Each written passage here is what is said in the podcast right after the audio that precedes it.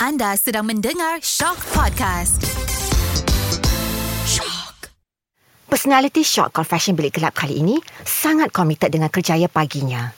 Istimewa buat para pendengar, ayo temani saya. Kita bongkar pengalaman pahit manis. Insan penghibur, penceria pagi di Gegar FM.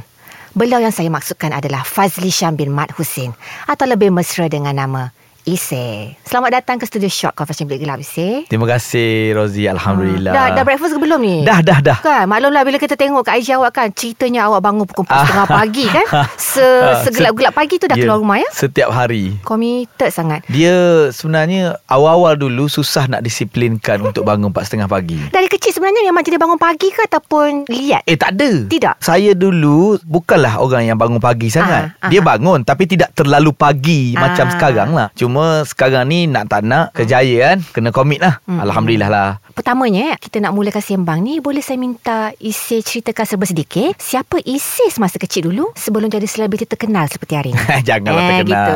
Isek ni sebenarnya datang daripada Nama penuh saya Fazli Syam. Jadi kalau orang Kelantan Hisham dia akan jadi Isek Ah. Hisham Isek Kalau orang nama Syam pun orang panggil Isek Jadi mula-mula saya datang ke Shah Alam Tahun 2005 Untuk sambung pengajian saya di UiTM Sesi perkenalan first tu Saya duk fikir Saya nak suruh orang panggil saya Fazli ke? Macam tak kena. Nak panggil Syam? Eh tak kena. Dan masa perkenalkan diri kali pertama Nama saya Fazli Syam. Boleh panggil saya Isek Saya asal Kelantan Sampai sekarang Gitu lekat jadi eh? saya Dan Ah. saya sebenarnya Saya orang Kelantan Orang Kota Baru Kalau tanya siapa saya Sebelum start dalam industri ni Saya Orang biasa yang Sangat cinta dengan budaya Saya sangat aktif Dengan persembahan Dikir Barat Saya seorang tukang karut Saya punya pencapaian tertinggi tukang karut Kami pernah menang Pertandingan Dikir Barat Kebangsaan Tahun Wow. 2010 Ha, dengar tu ya? Masa tu saya dengan UiTM Hmm. Dan pada tahun tu Adalah kali pertama Universiti masuk pertandingan Dikir Barat Dan pergi final Wow. Ha, dari situ saya pun bina kerjaya kononnya Mm-mm. masa tu tukang karut. Lama-lama saya rasa ini bukan kerja ini passion saya. Passion saya saya suka berdikir. Siapa mengajar berdikir ni sebenarnya? Kalau di Kelantan memang kita sentiasa terdedah dengan dikir barat. Mm. Dululah zaman saya Mm-mm. dulu sebab mungkin generasi sekarang dia tak macam dulu. Kalau dulu majoriti setiap kampung ada kumpulan dikir barat dia sendiri. Jadi malam-malam aktiviti kami Mm-mm. keluar rumah senyap-senyap tanpa Mm-mm. pengetahuan ayah pergi tengok dikir barat. Kalau ayah tahu ayah marah. Lama-lama ayah pun biarlah dia minat kan. Dan ini saya jarang bongkarkan. Saya masuk universiti sebenarnya sebab saya nak explore seni persembahan. Abang saya masa tu diploma fotografi di UiTM. Isi belajar apa dulu? Saya belajar seni persembahan. Jadi abang saya masa belajar diploma, dia balik ke kampung. Masa tu Ah. saya sekolah lagi. Dia kata, "Eh, dekat UiTM ada ni, ada seni persembahan. Ada performing art, ada macam-macam ada. Ada makyong, ada dikir barat, ada wayang kulit." Jadi saya motivasi diri saya untuk masuk ke situ. Untuk masuk ke universiti, saya nak belajar budaya. Awal-awal family macam, "Bapa nak masuk auto, banyak lagi bidang lain, engineer apa semua." Ah, ah. Tapi minat kita ke arah tu eh Dan lama-lama dipersetujui oleh family Dan saya pun explore-explore Alhamdulillah sampai sekarang Maknanya di laluan yang betul Alhamdulillah ya? Alhamdulillah Minat dari kecil Minat dari kecil dibaca di pusat pengajian tinggi Ya. akhirnya uh, berkerjaya ya di laluan ini. Alhamdulillah. Saya nak isi imbas secara detail lah sebab Hmm. orang nampak di depan tabir Hmm. kehidupan sebagai DJ radio begini-begini begitu kan. Ah, Hmm. Tapi jadi penyampai radio sebenarnya tak senang kan. Betul. Setiap hari isi bangun Hmm. 4.30 pagi ya. Hmm, setiap hari. Umpamanya macam orang pergi keluar menori getah. Pagi masih gelap, isi Hmm. dah keluar cari rezeki. Susah tak nak istiqamah sebab banyak perkara nak dikorbankan eh. Contohnya isi eh. Saya nak bangun pukul 4.30 pagi ni, hobi-hobi macam suka tengok bola pukul Malam. 3 pagi, Hmm. melepak dengan kawan kat mamak tu normal kan kalau lelaki kan lepak Hmm. pukul 2 pagi. Adakah perlu dikorbankan atau isi sebenarnya beres, tak ada hal. Boleh je. Cerita pasal pengorbanan ni Bila kita dah sanggup untuk menjadi penyampai radio Macam saya sendiri memang banyak benda yang saya korbankan Setiap penyampai radio Jalan dia berbeza Ada orang yang fresh terus jadi penyampai radio Ada orang yang datang dari penyanyi pun ada Contoh macam Dina Nazi Macam saya, saya start TV dulu bila saya start TV dan saya masuk ke radio pun satu cabaran juga. Kalau di TV dulu, kalau kita buat apa-apa, semua visual kan. Untuk sampaikan sedih perlu ada expression apa semua. Untuk sampaikan gembira, kita perlu bergerak kanan kiri semua. Mm-mm. Tapi di radio Sedih, suka, duka Semua melalui suara Dan bila saya dah komit sebagai penyampai radio Saya kena korbankan Jujur saya cakap eh Masa saya dapat offer Jadi penyampai radio tahun 2016 dulu Masa tu saya baru-baru Tengah gila berlakon Offer drama telemovie lah Filem tak Ah, ada lah Eh seronoknya berlakon kan? Sebab berlakon ni Drama dekat kita masuk set ni habis. Masuk set lain pula Kita akan Hmm. jumpa orang baru. Setiap hari Jadi kita excited nak masuk set baru. Dan pada masa yang sama Satu radio offer saya Masuk jadi penyampai radio. Dan saya kena fikir Sekiranya saya masuk bidang radio Saya kena kurangkan berlakon. Itu pengorbanan. Pengorbanan sebab kita tengah suka. Saya tanya orang kiri kanan saya rapat dengan saya. Ada yang bagi, ada yang tak bagi. Ada yang cakap kau baru nak cipta nama apa semua. Tapi Alhamdulillah Tuhan bagi saya satu rasa masa tu. Ini sudut saya, perspektif saya. Mencipta nama itu tidak penting. Tapi kalau kita mencipta kerjaya Dengan cara yang betul Dia nama akan tercipta dengan sendiri. Jadi saya fikir Okey tak apa. Saya nak fokus penyampai radio. Bila saya masuk bidang radio Drama dah kena kurangkan. Berlakon-berlakon semua dah tak boleh dah. Dah kena kurangkan. Dan saya buat pagi pula. Hmm. Awal-awal saya buat petang Bila saya buat pagi pula Lagi banyak kena korbankan. Macam Rozi cakap tadi Ah, lah ah. Sebab kita jenis tidur lambat. Tengok bola. Tengok bola. Lepas tengah malam. Ah tengah malam. Lepas tu kita dah terbiasa tidur lambat bertahun-tahun. Dan bila saya dah buat pagi Saya dah kena disiplin untuk tidur. Jujur saya cakap Sampai sekarang pun tak boleh tidur awal lagi. Ya. Tak boleh tidur awal. Tapi pagi tetap kena bangun Rozi. Tetap kena bangun. Macam mana isi paksa nak tidur tu? Kalau tak nak tidur juga kan? Ha, jujur lah. Paksa ni jadi. Contoh kalau kita malas semayang Kalau kita Mm. paksa awal-awal Lama-lama kita rajin semayang. Tidur pun sama. Mm-mm. Tak nak tidur Paksa Peluklah bantal Pejamlah mata. Hidupkan suasana tidur tu. Dimkan lampu. Kalau kita suka lagu Lagu apa yang kita Mm-mm. nak Tolonglah Mm. bagi aku tidur. Pernah tak jadi isi Macam katakan Isi tiba-tiba pada hari tu Terkurang tidur kan? Hmm. Katakan terkurang tidur Ataupun tak tidur lah. Hmm. Masuk studio rasa pening Weng ke apa. Pernah. Ada Pernah berlaku? Pernah. Pernah. Dan ini pun saya jarang cerita kat ni. Bos saya tahu lah Semenjak saya di Astro Sudah beberapa kali Saya tidur di konti Alkisahnya macam ni Contohnya malam ada syuting Mm. Malam ada recording program Apa Mm. semua Habis pukul 1 pagi Saya duduk puncak alam Ah. Puncak alam Bukit Jalil Betul 40 minit, 50 ya, minit. betul Jadi jalan yang paling mudah Saya akan tidur di konti Cuma Bila saya buat macam tu Okey Tapi dia punya tahap fresh dia Tak sama macam kita tidur Bersedia tidur, Bersedia tidur ah. Seperti biasalah Hmm, betul. Okey Isi Siapa atau apa Yang selalu menjadi sumber inspirasi Isi Hmm. Dalam industri seni ni Saya menjawab siapa dulu eh. Mm-mm. Saya dulu masuk program Satu program TV Program reality Menjadi protege kepada seorang mentor Sabri Yunus Saya banyak belajar dengan Abang Sabri Yunus Bukan belajar untuk industri saja Tapi ilmu hidup Pengalaman hidup Macam mana kau nak survive dalam industri Dan macam mana kau nak survive Sebagai anak seni Saya belajar Dan belajar kami bukan belajar secara official Belajar kami Belajar jalanan Ikut pergi show program lepak santai dan kalau tanya siapa saya boleh kata Sabri Yunus lah Abang Sabri pun kaya dengan pengetahuan tentang Betul, budaya ya. betul. Seiring Ha. sejalan lah. Dan satu lagi Arwah ayah saya. Saya dengan arwah saya Saya tak puas hidup dengan dia. Jujur Mm-mm. cakap Sebab arwah meninggal Masa saya baru masuk universiti. Dan ayah saya pula Dia background dia Dia guru silat Dan dia terlibat Wow. dalam industri. Dia koreografer silat Untuk drama-drama silat dulu. Wow. tapi Masa saya muda Saya tak minat silat. Ketika itu Sebab saya explore benda lain. Pergendangan Muzik Dikir barat semua. Saya tertinggal benda tu. Bila dia dah tak ada Ah sayang. Patut saya Menuntut lagi ilmu tu Untuk Persiapkan diri saya Sebagai anak seni dalam industri. Kalau tidak ada satu cabang lagi Betul eh. cabang lagi Dan saya Saya pernah dengar Kata-kata Ini aktivis daripada Indonesia Dia kata Kalau kita perkemaskan diri kita Seorang selebriti terutamanya Dengan asas-asas tradisional yang bagus Kita akan lebih luas langkahnya Dalam industri Betul kak Saya percaya sangat Macam Saya ada basic juga Untuk kebudayaan Apa semua Bila kita ada basic kebudayaan kita Kita pergi mana-mana pun Kita tak tinggal budaya kita Ini bagus untuk Kita Melayu terutamanya Dan Faham. juga Orang yang sangat menjaga budaya Jejak ke tanah orang kata. Ya. Walaupun terbang tinggi mana pun. Pijak Hmm. Pijak Dalam budaya Dia bukan kita belajar pasal Budaya itu saja. Adab. Akhlak. Akhlak Semua ada kat situ. Hmm. Saya sangat-sangat suka dan seronok Kalau misalnya anak muda sekarang Cintakan budaya dia. Walaupun berada dalam dunia Social media Apa semua Gunakan social media Untuk Hmm. budaya juga. Jangan tinggalkan Walaupun sedikit. Kau nak kerja benda lain Boleh no hal. Tapi budaya tetap kena ada. Itu penting. Saya rasa ini satu mesej yang amat penting Hmm. kepada para pendengar Shock Confession Bilik Gelap ya kepada anak-anak muda. Dengarlah bahawa sebenarnya tidak kira serancak mana pun kalian menunggangi Hmm. kehidupan bermedia sosial pada hari ini. Seperti yang isi telah pesan tadi jangan lupakan kepada akar budaya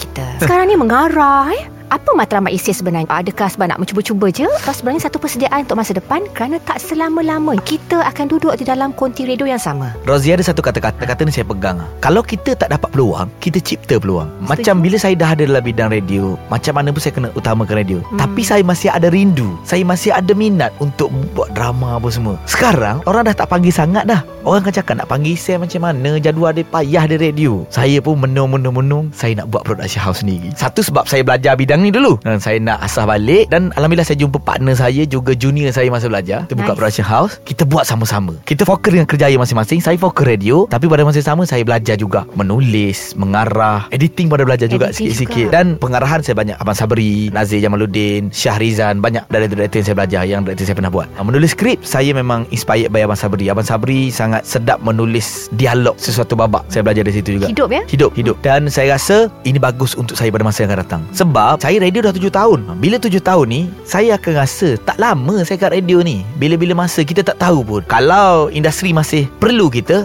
Ada rezeki kita Alhamdulillah. Kalau satu hari nanti Kalau industri dah tak nak kita Kita kena terima benda tu. Kita tak boleh lawan tak kedai. Kokok mana pun kita tak boleh lawan tak kedai. Tak ada kata Isai kau dah tamat Riwayat kau di radio. Yes saya terima. Dan bila saya Tak ada dengan radio nanti Senjata saya yang saya belajar tadi lah. Saya keluarkan balik lah Peluru-peluru yang saya belajar. Peluru itu hidup atau tidak Itu penting Yang penting saya sudah cuba Untuk himpunkan peluru. Tapi macam Menulis saya memang suka Saya suka tengok movie Suka tengok movie luar apa semua Tiap orang Dia ada Berangan tau. Berangan untuk Nak buat cerita aku. Dan setiap apa penulis buat tu Biasanya dekat dengan diri dia. Macam Abang Sabri menulis Macam cerita-cerita dia. Macam Siapa-siapa sajalah. Ni penulis komedi Aloy Paradox. Dia pun seorang penulis Pelakon teater semua. Dia menulis berdasarkan pengalaman Dan pemikiran dia. Saya nak juga jadi macam tu. Dan sebenarnya ni proses. Proses belajar lah. Alhamdulillah lah Saya masih belajar Dan saya tak akan berhenti untuk belajar. Bila Isi kata Isi nak mencontohi Meneladani karya-karya Orang yang Isi kagumi ni kan? Maknanya mengambil perkara-perkara yang dekat dengan diri mereka. Isi sendiri? Apakah perkara-perkara yang Isi nak masukkan dalam karya-karya Isi? Macam saya cakap tadi Penulis akan menulis sesuatu yang dekat dengan diri dia. Jalan saya, pengalaman saya selama 36 tahun ni Dia ada liku-liku dia. Dan saya pernah berada dalam keadaan yang tersangat marhain. Lepas tu saya Alhamdulillah dalam kerjaya yang stabil. Jadi ini semua kisah masyarakat kita. Saya kalau buat apa-apa saja Setakat ni yang production saya Saya cuba buat sesuatu yang sangat dekat dengan masyarakat. Saya cuba relate. Eh ini dekat ni, ini dekat ni, ini okey ni, ini boleh.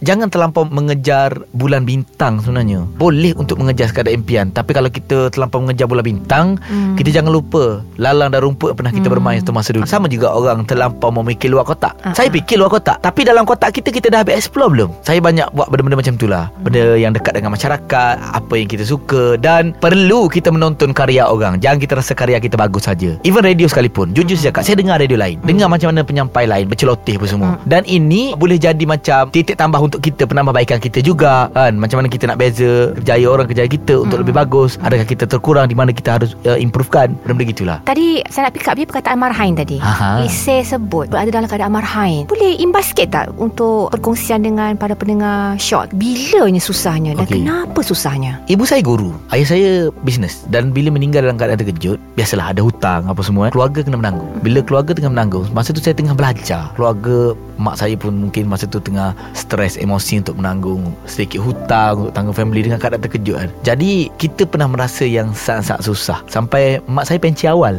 Sebab stres jadi masa tu Bila kita dalam keadaan macam tu Aku tak boleh nak mengharapkan mak ayah. Belajar Kena kerja. Saya buat part time Walaupun dapat sedikit Tapi rasa macam seronok. Habis belajar Tipulah Kalau orang habis belajar ini Esok tu dapat kerja. Lambat juga Untuk dapat kerja Terpaksa buat macam-macam. Dan kita terpaksa Hadkan nafsu kita. Tu maksud saya. Marhain di mata saya lah. Hadkan nafsu Tak boleh nak terlampau. Obses Sedangkan masa tu Kalau kita tengok kejayaan Kawan-kawan sekeliling kita Dah ada kereta sendiri Dah boleh buat tu Dah boleh buat ni. Kita belum sampai tahap tu. Tapi kita enjoy lah Dengan diri Hmm, kita faham. Enjoy Layan cerita Lama-lama Alhamdulillah Tuhan izinkan saya Mak Isi garang tak? Oh, Orang nak kata anak cikgu ni nerd. Betul ke? Ah, Tak juga tak lah juga ya? Tak juga Garang tak Mak Isi? Mak saya ni tak garang Tapi adalah garangnya kan Mm-mm. Itu biasa lah Cuma saya pernah sedih tau Dengan apa jadi Ah. Mak saya cikgu bahasa Melayu Tapi Mm-mm. Bahasa Melayu saya SPM Saya tak dapat A Mak saya sedih tau Dia cikgu bahasa Melayu Faham. Dia cikgu bahasa Melayu Cikgu sejarah Saya tak dapat A SPM bahasa Melayu Yang lain adalah A Ah, faham. Tapi dia cuba sorokkan kesedihan Daripada situ Saya Ah. sebenarnya dah ada cita-cita sebenarnya Aku kena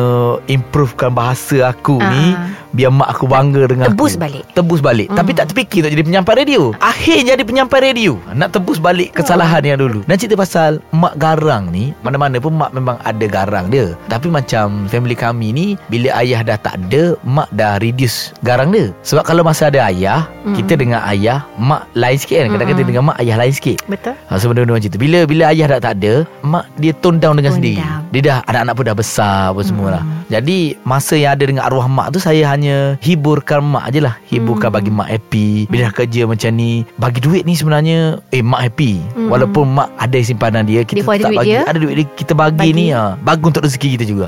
Cakap pasal rezeki ni Ise Apakah satu peristiwa yang Pernah berlaku dalam hidup Ise lah Maknanya Terbukti bahawa Bila kita memberi tu Kita akan dapat lebih daripada apa yang kita beri Pernah tak berlaku dalam hidup Ise? Pernah sebenarnya. Saya berkahwin dengan balu anak tiga.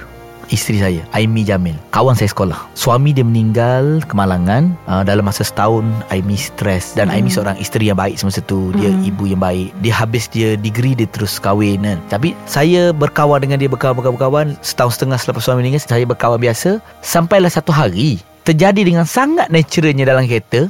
Saya cakap ke Aimi, Mi, Mu jadi bini aku lah." Dia macam kejut Dia macam kejut Dia kata Mu nak kau jadi suami aku Dia kata Aku ada anak tiga Dia kata Lepas tu Tak apa Mi. Mungkin mu jodoh aku Aku tak ada isteri lagi eh. Sebab ketika itu saya duda. Kami berkahwin. Tapi kami berkahwin setelah Mak meninggal saya sempat bagi tahu mak sempat kenalkan mak mak happy mak kejar saya untuk berkahwin dengan Amy. Cepat cepat cepat cepat ni kau kali dia meninggal. Meninggal Mm-mm. sedih juga saya. Tapi saya sempurnakan impian mak dan impian saya. Saya berkahwin dengan Amy Jamil. Dan bercerita pasal rezeki saya bersama dengan tiga anak yatim eh. Alhamdulillah tiga anak yatim ni banyak memberi saya rezeki selepas itu. Wow. Secara tak langsung walaupun tidak terlalu banyak tapi saya happy. Mm-mm. ketenangan juga sebab kita pernah nakal tapi titik perubahan saya turning point saya bila saya berkahwin sebenarnya. Mm-mm. Sampai satu hari Ini baru beberapa bulan lepas Saya dah bersyukur dengan apa yang saya ada. Mm. Saya bangun tengah malam Saya menangis. Menangis Ingat dosa-dosa silam. Ya Allah aku teruknya dulu. Mm-mm. Kenapa aku jumpa Aimi lambat Patut aku jumpa dulu Untuk Mm-mm. hilangkan dosa-dosa. Tapi Allah susun hidup kita ni Dah terbaik. Ha, Mungkin ketika itu Untuk kita berubah. Dan saya dah rasa tenang Dah rasa seronok. Daripada istilah anak yatim Saya langsung tak menganggap mereka itu anak yatim. Mm-mm. Mereka Pemberi rezeki kepada saya Dan Hmm. saya dah seronok Untuk bersama dengan mereka hari ini Alhamdulillah Nak tanya Ise Ise ni dengan Aimi ni Sebenarnya maknanya Sama sekolah tak bercinta ya? Tak, saya kacau dia. Dia action tak dulu Masa sama sekolah? Uh, dia tak layan sangat saya. saya Memang tak ada menyimpan perasaan lah ada, saya ada. Ise lah Ha, dia langsung tak ah. saya punya tahap menyimpan perasaan kat dia kan. Uh, rumah saya dengan rumah Amy dalam 10 minit tau. ah, Masa okay. tingkatan satu Saya dah suka dia Oh. Sebab dia tinggi Putih muka macam Cina Mm-mm. Itu taste lah Masa tu lah Jadi Satu hari Kawan sekolah Cakap aku nampak Aimi depan rumah dia Dia kata Aimi rambut panjang Sampai belakang Kata ya ke mu ni Betul. Saya gintai kak. Saya balik sekolah Saya lalu depan rumah dia. Saya lalu Ha. tengok Dia tak ada Saya menyorok Dia tepi crush pokok. lah maknanya Crush. Lepas tu Dia keluar Dia keluar pakai tudung. Aduh Budak-budak Ya, Budak-budak. Ya. Esok bagi tahu kat kawan Aku dah pergi rumah Amy Semalam dia pakai tudung. Ha, Lepas tu macam tahu macam mana Sampai cerita tu dekat dia. Dia marah saya. Dia kata Mungkin kita aku rumah apa? Dia kata Speechless lah kan. Dari situ tak berkawan pun Kawan-kawan Hmm. macam tu lah. Jadi Sebelum suami dia meninggal Kita orang ada reunion. Saya nak sangat tengok dia. Sebab dia dah silent dekat social media. Saya nak tengok Cakap "Ma- macam mana rupa dia sekarang Keadaan dia sekarang? Lepas tu bila dia datang Saya cakap Okay Aimi masih lagi seperti dahulu. Tak ada perubahan langsung. Ah. Dan rupanya Orang yang saya Nak pergi mengintai Masa tingkatan satu tu Jadi isteri saya sekarang. Oh. Bila kita borak-borak Pasal benda ni Masing-masing gelak lah sekarang. Alhamdulillah lah Saya dah tenang Dan saya mengharap Saya tidak diuji dengan Apa-apa sekali hal pun. Untuk saya terus kekal Menjadi seorang suami dan ayah Yang sempurna di mata mereka Faham. Walaupun di mata orang lain tidak Tapi di mata mereka Sempurna cukup lah tu Perkahwinan pertama Ise Bertahan cuma seketika Terlerai selepas setahun lima bulan Betul? Betul Betul Tiada siapa suka perceraian eh? Betul. Tapi kalau kita toleh kembali Untuk mengambil teladan Daripada peristiwa tersebut Apa yang boleh Ise katakan? Saya percaya dengan percintaan sebelum kahwin. Saya percaya dengan benda tu. Dan punca perceraian saya yang pertama dulu, saya tidak salahkan 100% kepada pihak perempuan. Saya pun salah juga. Salah dari sudut tanggungjawab saya sebagai seorang suami. Dan maksud saya agak muda. Dan saya masih lagi mencari stabil dalam kerjaya, Kerjaya. dalam keuangan apa semua. Mhm. Dan ketika itu kita terlepas banyak benda. Kadang-kadang kita tak boleh nak handle stres, kita tak boleh nak handle keuangan kita menjadi bibit-bibit penceraian. Mhm. Jadi jalan paling mudah kita berbincang secara elok, kita berpisah. Tapi hubungan saya dengan keluarga belah sana pun okey sebab Mhm.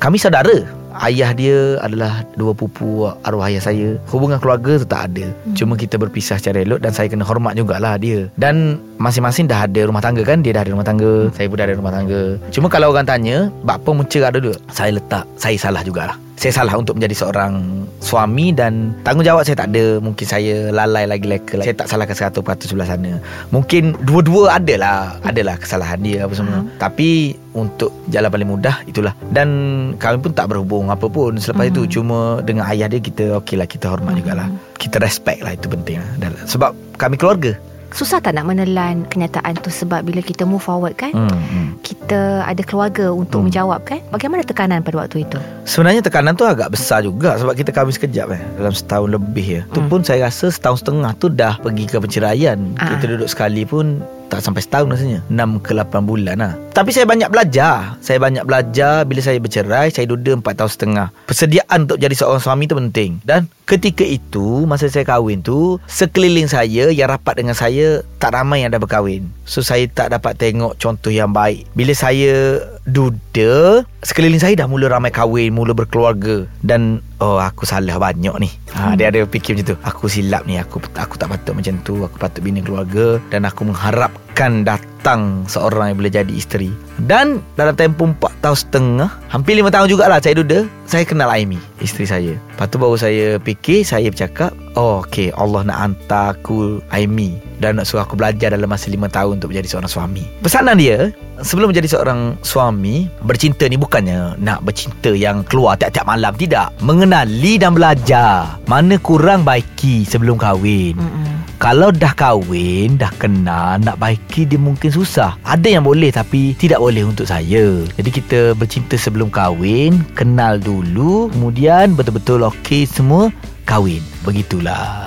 Saya kahwin yang pertama family arrangement lah. Tak ada masalah besar pun sebenarnya. Cuma kami rasa macam kita perlu asing lah. Dia pun setuju. Okey tak apa kita berpisah. Secara baik. Secara baik, secara baik. Daripada hal-hal rumah tangga Ah. Kita beralih pada kisah industri ya Boleh. kerjaya Dalam komedi kan Ise Kita dah melalui banyak transformation eh Betul. Transformasi Hmm. Hari ini kita masih ketawa Kalau kita menonton filem-filem Tan Sri P. Ramlee Betul. Atau filem-filem A.R. Badul contohnya eh. Walaupun dah diulang tayang banyak kali Tapi Hmm. Kenapa filem komedi moden Bila kita tengok kita ketawa sekali je Adakah maksudnya nilai komedi tu tak bertahan lama Mungkin ke sebab cara pembuatannya instant Hmm. Cepat buat Cepat juga orang lupa Kenapa agaknya Ise? Komedi bergerak mengikut zaman Daripada kalau kita kaji sejarah komedi pun Zaman Charlie Chaplin Three Stooges Apa lagi Kalau tempat kita Tan Sri P. Ramlee Mhm. Dia terus berkembang lagi Zaman Badut Ya Mhm. Jaafar Masuk lagi berkembang lagi Senario Mhm. Lepas senario Timbul pula pertandingan-pertandingan lawak Yang melahirkan Mhm. ramai bintang-bintang lawak ni Sepatu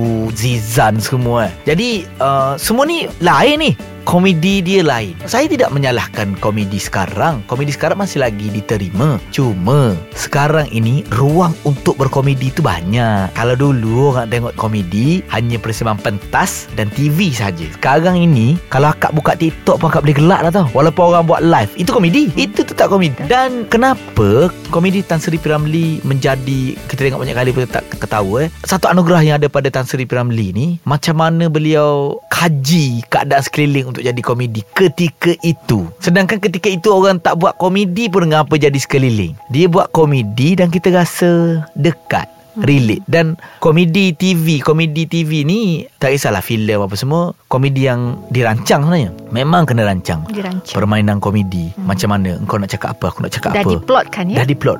Reaction aku apa? Kau kena buat apa? Hmm. Dan itu adalah dewa lah apa yang Tan Sri Pramli buat tu komedi-komedi tu. Dan dia bergerak awal orang jadikan sebagai rujukan. Sampailah sekarang. Dan macam sekarang sebenarnya kalau kita tengok komedi sekarang ni macam saya cakap tadi platform dah banyak dan bentuk komedi pun datang dengan macam-macam. Kalau dulu filem pentas. Lepas tu zaman Pimpinan Tantu sitcom. Itu bentuk baru juga. Mm-mm. Lepas tu datanglah stagecom. Stagecom ni dia macam sitcom tapi dia spontan. Kalau sitcom skrip, kita dah banyak cabang. Timbul pula era lagu-lagu komedi. Ah itu pun boleh buat kita geli hati juga. Tapi apa-apa pun Elemen humor tetap ada sampai sekarang. Even di TikTok sekalipun. Di TikTok saya respect sebenarnya Kalau tengok anak-anak muda sekarang Yang orang suka Orang tertarik Orang tengok suka. Tapi mereka tak tahu Yang mereka sedang berkomedi sebenarnya. Betul. ha, Kalau tanya komen saya sekarang Sekarang kita dah banyak sangat ruang Untuk tengok Hmm. komedi. Even sekarang kalau nak search Benda kelakar Dekat Indonesia contoh Mesti keluar. Apa saja Dulu tak ada. Dan bagusnya Apa yang Allah yang Tan Sri Pramli buat Dan sampai sekarang Menjadi buah mulut orang menjadi contoh yang baik kepada kita semua dan belum tentu lagi sekarang boleh buat macam dulu. Ini pendapat peribadi lah kak. Uh, ini confession isi tentang ada nama saya nak sebut di sini ya. Pertama, Abang Sabri Yunus. Orang yang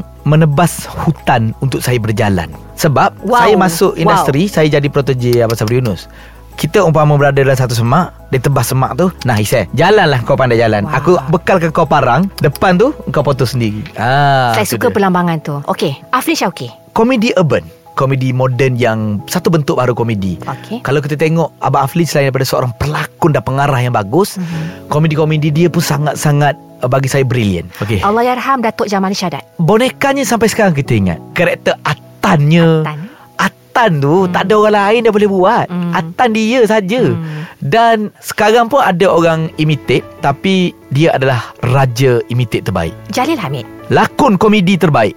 Saya pernah tengok Abang Jalil berlakon teater. Tajuk teater tu Raja Lawak. Raja Lawak ni dikisah seorang pelawak pentas bangsawan. Dan the ending cerita dia tu Dia ada tragis sikit lah Dan dia seorang pelakon komedi yang baik. Pelakon yang baik pun ia juga. Mm-mm. Tapi dia seorang lakon lawak terbaik. Sebab Abang Jalil pernah bagi nyataan ni Dia pernah masuk program Maharaja Lawak dulu. Tapi pentas tu tak sesuai dengan dia. Dia sendiri mengaku. Tapi kalau bagi dia lakon lawak Lakon apa saja watak Dia memang bagus. Boleh. Okey.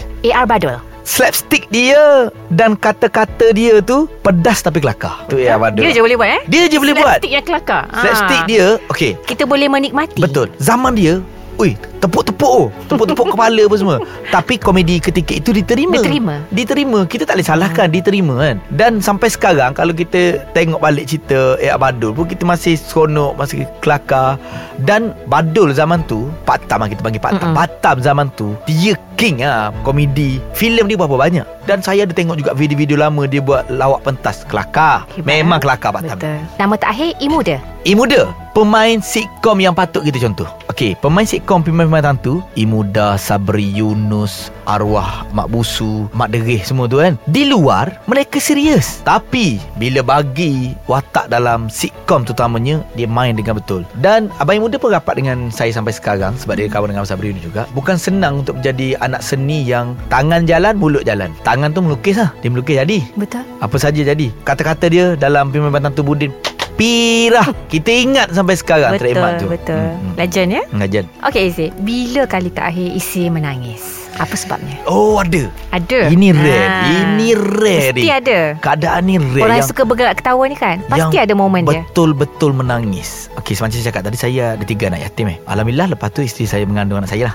Masa tu 30 hari bulan Okey Sehari sebelum hari kebangsaan Kita on the way ke hospital Hospital di Shah Alam Saya menangis Hmm. dalam kereta. Saya rasa macam Sampai masa Saya perlu fokus dengan keluarga Bukan setakat kejar duit saja Saya pegang tangan wife saya Mm-mm. Sebab wife saya takut nak beranak satu Saya pegang tangan dia Dan saya katalah Saya cakap I cuba untuk jadi ayah ha, Ayah lepas ni I janji lah dengan you. Sebab I nak tengok anak kita ni Membesar dengan kasih saya Selain daripada I sibuk dengan kerja I tetap nak jaga Ian. I janji Ian keluar ni I akan jadi seorang ayah yang baik lagi Masa tu menangis yang Tiba-tiba menangis Sebab 30 hari bulan 8 Saya ingat eh. Tahun Hmm. 2021 Dan 31 bulan 8 Anak saya lahir. Ah, Anak cantik merdeka. tarikh dia, anak merdeka. Anak merdeka.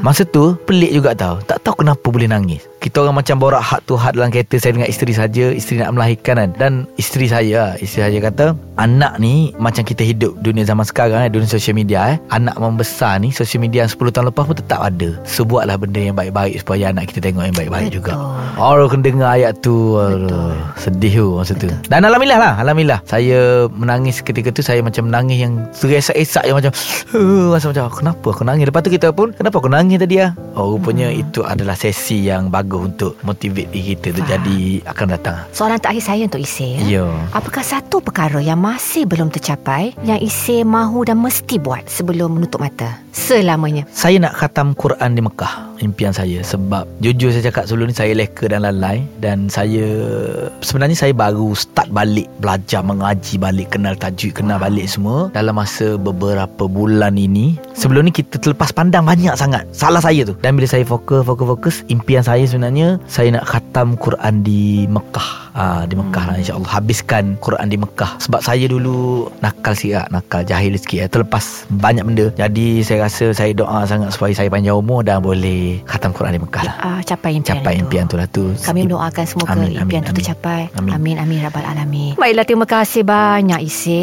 dari Baik. Gegar Pagi. Ise sudi bertandang ke studio Hmm. Short Confession Bilik Gelap. Siapa yang belum pernah mendengar Gegar Pagi, tolonglah masuklah ke Gegar Pagi, kenalilah siapa insan yang bernama Ise ni Amin, sebab sebenarnya bukan sekadar membuat kita ketawa, bukan sekadar men- menceriakan pagi, tapi Hmm. saya rasa Ise ni ada banyak ilmu Masih belajar. Betul. Hmm. Tapi ada ada pengetahuan-pengetahuan tentang budaya Hmm. dan saya rasa ini adalah salah satu rujukan yang bagus untuk anak-anak muda jadikan sebagai panduan. Amin, ya. amin. InsyaAllah, insyaAllah. Ingatlah bersosial media tapi jangan lupakan akar budaya. Fuh. Kami mendoakan semoga Ise terus kreatif Amin, berkarya amin. InsyaAllah, insyaAllah. dalam bidang pengarahan, dalam bidang penulisan skrip dan berbagai-bagai lagi. Malah terus juga menggegarkan pagi orang Pantai Timur sambil berpesan perkara yang baik-baik. Amin. Sekian saja pertemuan kita pada kali ini. Teruskan berinspirasi bersama Shock Confession Bilik Gelap.